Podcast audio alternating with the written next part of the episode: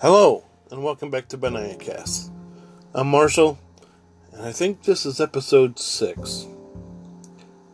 So, for a while now, I've been uh, praying the same prayer for uh, most of the people in my life,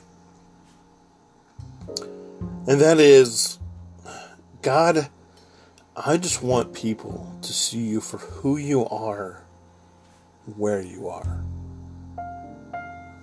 Um, for or for who you really are to, to I guess to clarify more specifically. Because in my experience people in general have this notion of God being just slightly smarter than they are, or slightly stronger, or slightly hard, more hardworking, or slightly whatever. And um, I think by and large that that's what holds people back from experiencing all that God has for them. And the reason I say that is because if you look at yourself and you say, Well, I can't do this, so I'm going to give it to God. If you can't do it, and if it's really hard, or whatever, are you actually going to be able to do it?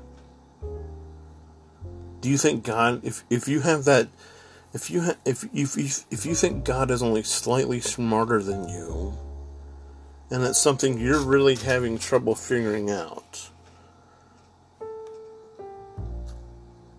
are you going to be sure that God is going to be the one who can fix your problem? Um, when I began my I don't even know what I would call it. My reawakening, I guess. My spiritual reawakening. Um, it started probably six or seven years ago. Um, I was listening to a radio show, and the host he started talking about this book. Um, and I read the book, and I and I you know, started reading it, and it was really, it was really thought provoking. And uh, I'm very much a thinker when it comes to a lot of things. Almost, almost everything. I'm, a, I'm very much a thinker. And, uh, you know, I fell in love with this, this author after reading this book. And the author's name is Mark Batterson and, and uh, for for those of you who don't know who he is, he happens to be a pastor of a church in Washington D.C. called National Community Church. And uh, I would go into various bookstores and I would see this other book he had written. Written, I can't believe I just said that. Written, I'm sorry. Little comical air there. And uh, I didn't know why, but I felt strangely drawn to this other book that he had written. And I, I just ignored it for a little while. And then finally, I, I ended up picking up this other book. Um, and this book really, it really kind of slap me upside the face for for lack of a better turn of phrase. I guess you could say it hit me where I live. Um, and it really opened my eyes. And the book's title is very simple. It's it's two words, five letters total, uh, six characters if you're counting a space. And the title of the book is called All In. And in reading this book, um, Mark talks about how he came up with the title. He said he was watching the World Series of Poker on ESPN. And uh, I don't know if you've ever watched the World Series of Poker on ESPN, but you know, for me, it was something that they did. I don't know when they, they probably did it around six or seven years ago, maybe more, but it was like on ESPN it was prime time, and for like a year or two, they really pushed it every year. Maybe it was three years, but but it, but it seems just seemed like Texas Hold'em was everywhere for a little while, and uh, so Mark Mark says that he got the, the idea from this from, you know, when when the poker players push all of their chips into the middle of of the table and they say, "I'm going all in." Um, and what that means is they're gonna is they're is they're betting every chip that they have in their hand to an effort to either um, bluff their way to making their opponents lay down their cards and fold, or to act, or they or they actually have the winning hand and they say, "I'm going all in," um, in an effort to win the hand, basically. And Mark says that going all in for Jesus is what we need to do. And I would agree with that. We, I find that by and large, people tend to calculate. They tend to calculate on a lot of stuff. And if you don't believe me, just go on social, social media and just per, peruse things. it's very enlightening for me. But I find that there are very few people that they actually they actually have the the conviction that they say they have. They actually say they actually have the relationship with God that they say they have. And the reason for this is because they've never actually gone all in. Now, I could go into the book, but um, the simple premise is surrender.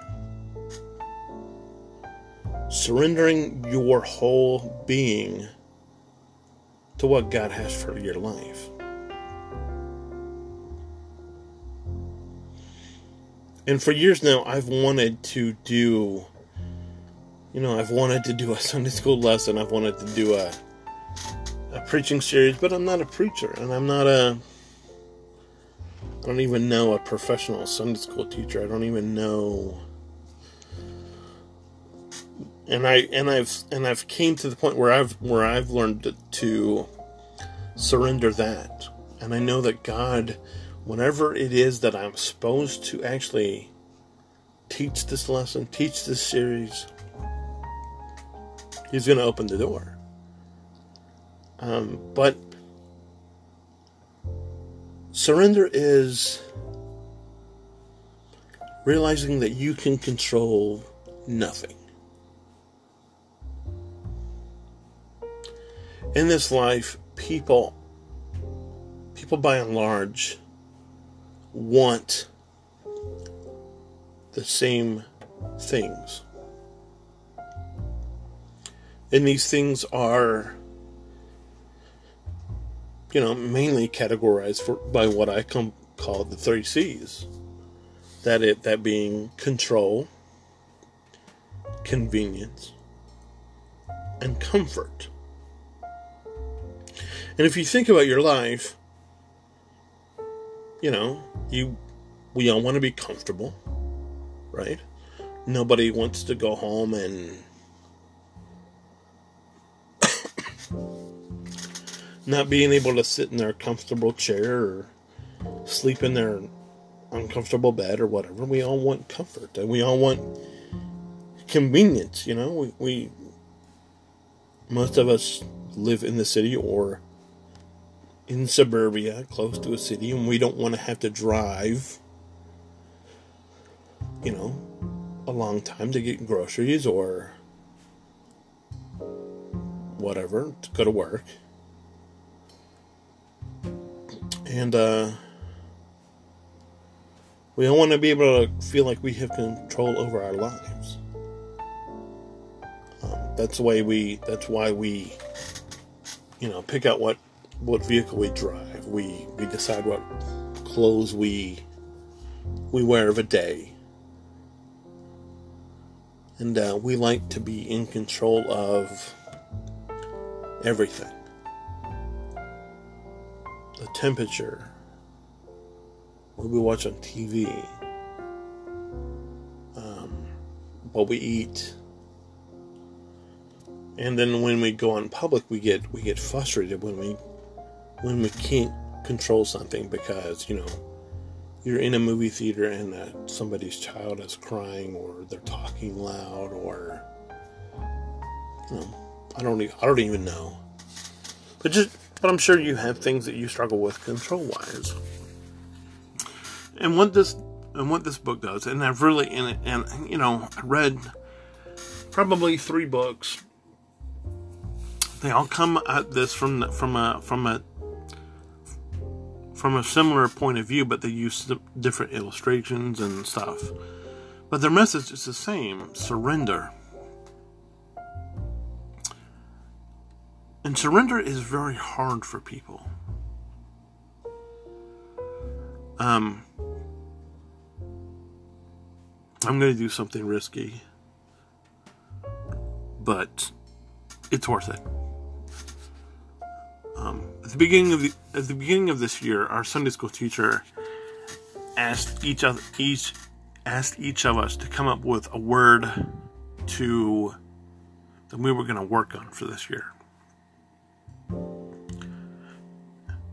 Just one word to of something that you felt that you needed to work on for 2019.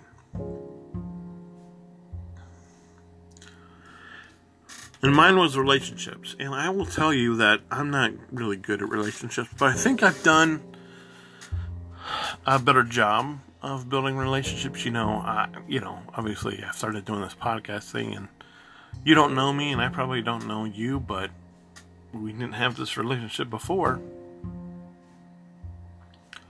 And I've worked on some of some other relationships and changed some stuff about myself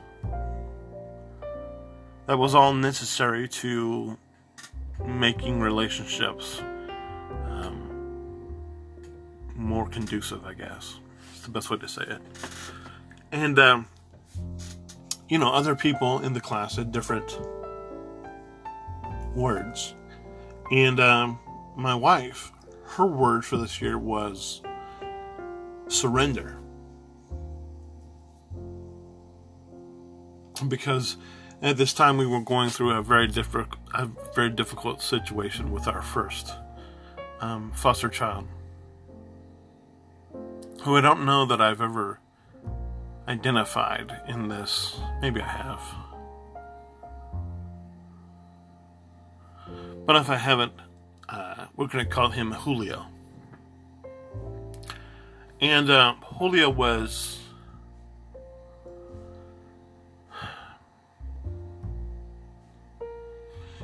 the perfect child by all estimations. And we and we went through some very difficult stuff at the beginning of this year, and we still are. You know, now that he's moved on, my wife is still very much struggling with um, stuff surrounding him. And now that we have Olive and Duke in our house, um, Olive has adjusted and she's doing very well. Duke, on the other hand, cries a lot. A lot. And we both struggle with him. Um, my wife more so because we don't know how to handle him. We don't know how to get him to calm down. This past week, my wife has been on vacation, and we were just in just in the living room watching a football game. And she had taken her shower and she was getting ready to go to bed. And she comes to me, and you know, I can tell by the look on her face that she's been crying or stressing or whatever. And I say, What's wrong? And, and she said, You know, I don't feel like I've been out of the house enough. I, don't, I feel like this week of vacation has been a bust. but we made the decision to approach this weekend this way together. And we decided not to go away because of Duke, basically. Because of Duke being agitated, and then we, you know, it went.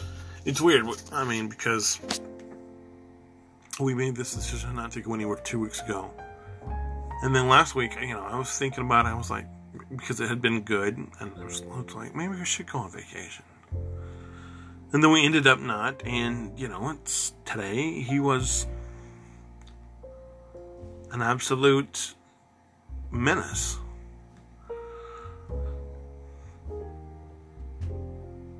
And what Kitty and what happened is she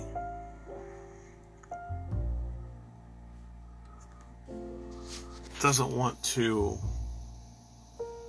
surrender. She wants to be. She wants to um, find some way to be able to deal with Duke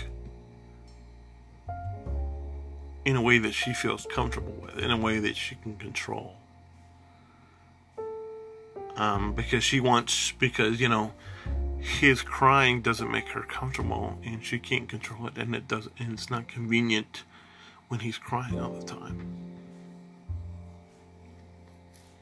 And it really bothers her.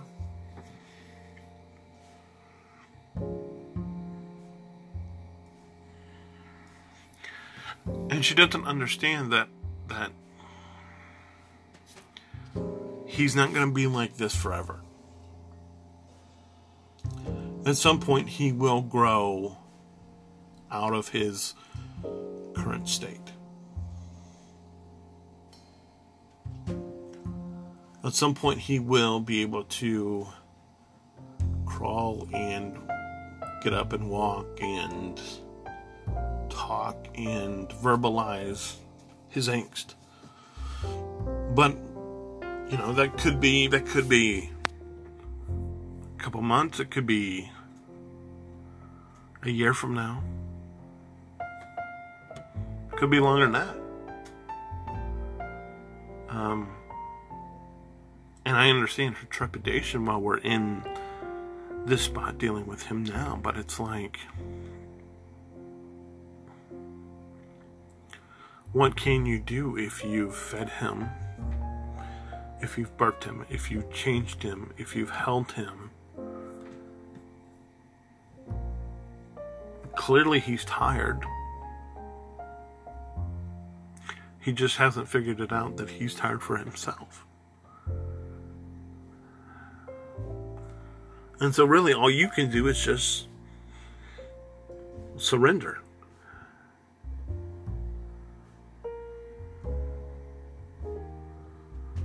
Now, I know that people will say, you shouldn't let a child just cry.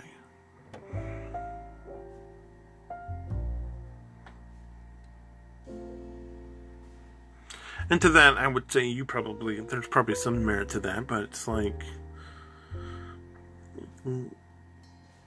this whole week, this whole week of vacation has basically been ruined because we've allowed this child to take us hostage. He's four months old.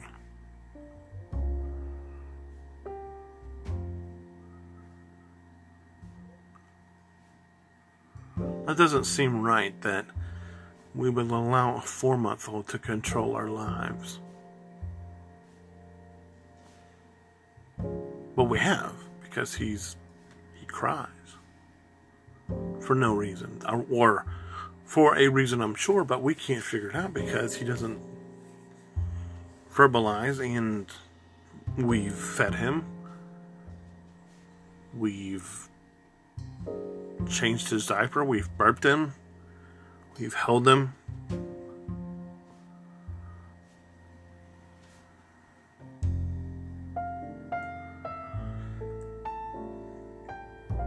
But surrender is something um, that people in general think looks neat. It's it's easy to deal with. And surrender, just like anything else, whether it's faith, whether it's patience, whether it's meekness, whether it's confidence, whether it's whatever it is.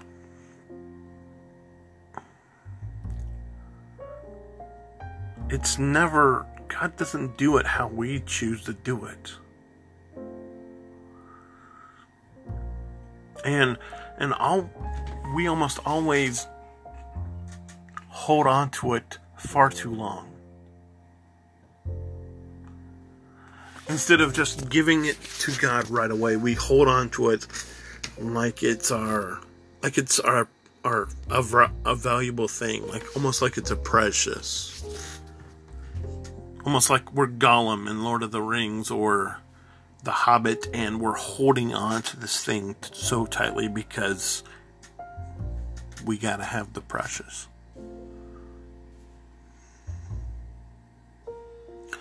And there's a lot of things that we do like that. Surrender is something that is immensely necessarily immensely necessary to be able to function as a Christ follower in the world. Not just today, in today's day and age, but throughout the course of history. You know, surrender is necessary. Surrender never looks like we want it to look like because that's not how God operates. Because if you get to if you got to choose what you surrender, would you actually be surrendering it? See, there's one thing that people don't understand about God. When you choose to follow God, when you actually choose to follow God daily, every minute of every day, of every hour, there's a lot of time that God will give you give you to do your own thing. But when it comes to asking him to give you more faith or change your life for the better,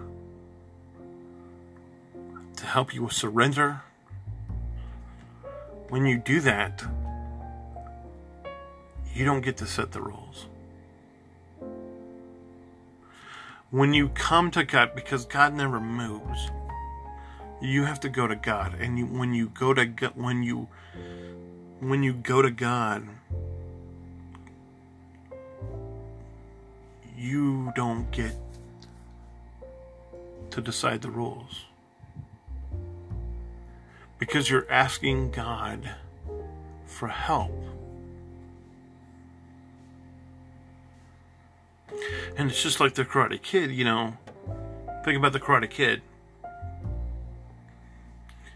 Mr. Miyagi teaching Daniel how to do karate. It wasn't what Daniel hoped it would be, and it's not that way with God. I know that's a fairly tortured metaphor comparing God to Mr. Miyagi, but. And if you've not seen The Karate Kid, my apologies. But when you want somebody, when you're asking somebody to help you change,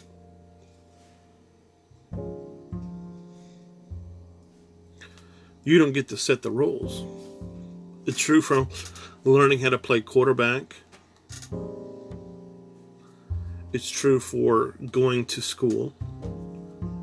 It's true for everything in life. When you go, when you go and you you're trying to learn something, you don't get to write the book. You you go and you pick up the book and you learn from the book. And the same thing's true with God. If you want surrender, you don't get to choose how God chooses to teach you surrender. So I know that this podcast hasn't been it's kind of been mixed about surrendering to God's will and also submitting to God.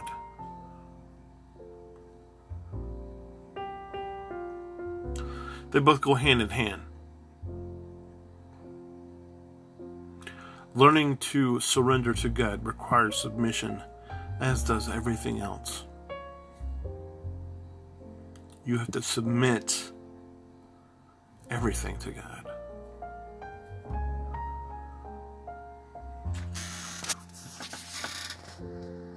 And I know that's scary because hey, I've been through some I've been through a lot of this. I've been through surrender. I understand. I wish Julio was here, but he's not.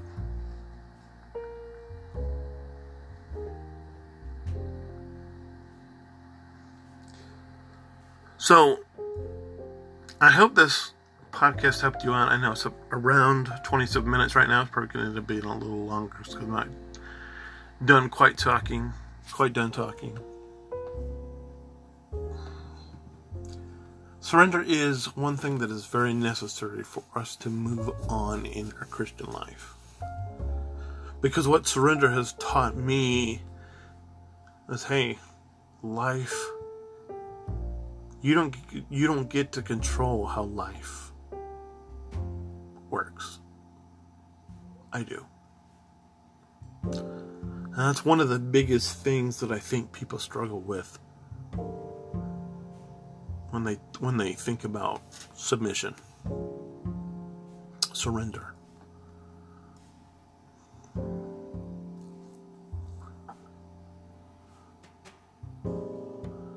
They don't realize that when they actually surrender,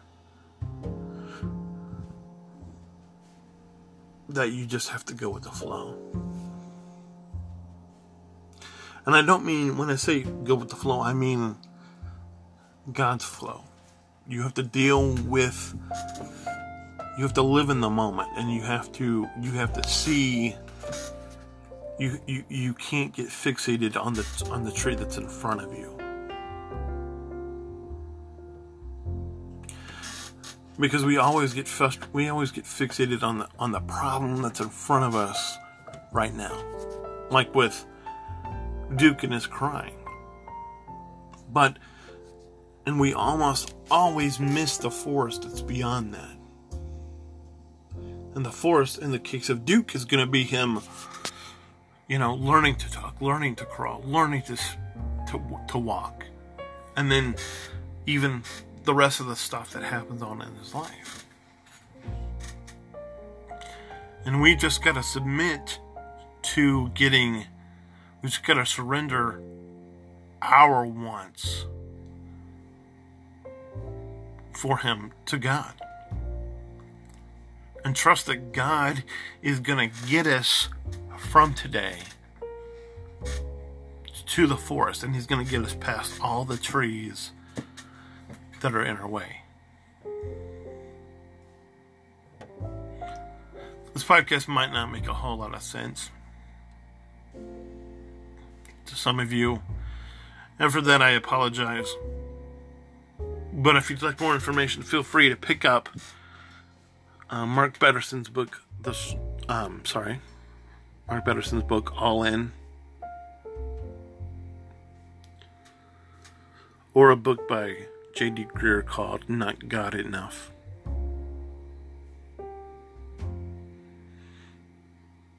And regardless of, of, of how you feel about either of those two men, just read the book. Because it's not about you, it's not about them, it's about God. Anyway, I thanks for listening. I appreciate it. Um, share this if you like it. Leave me a review if you. I don't even know how that works. Anyway, till next time. I'll see you later. Bye.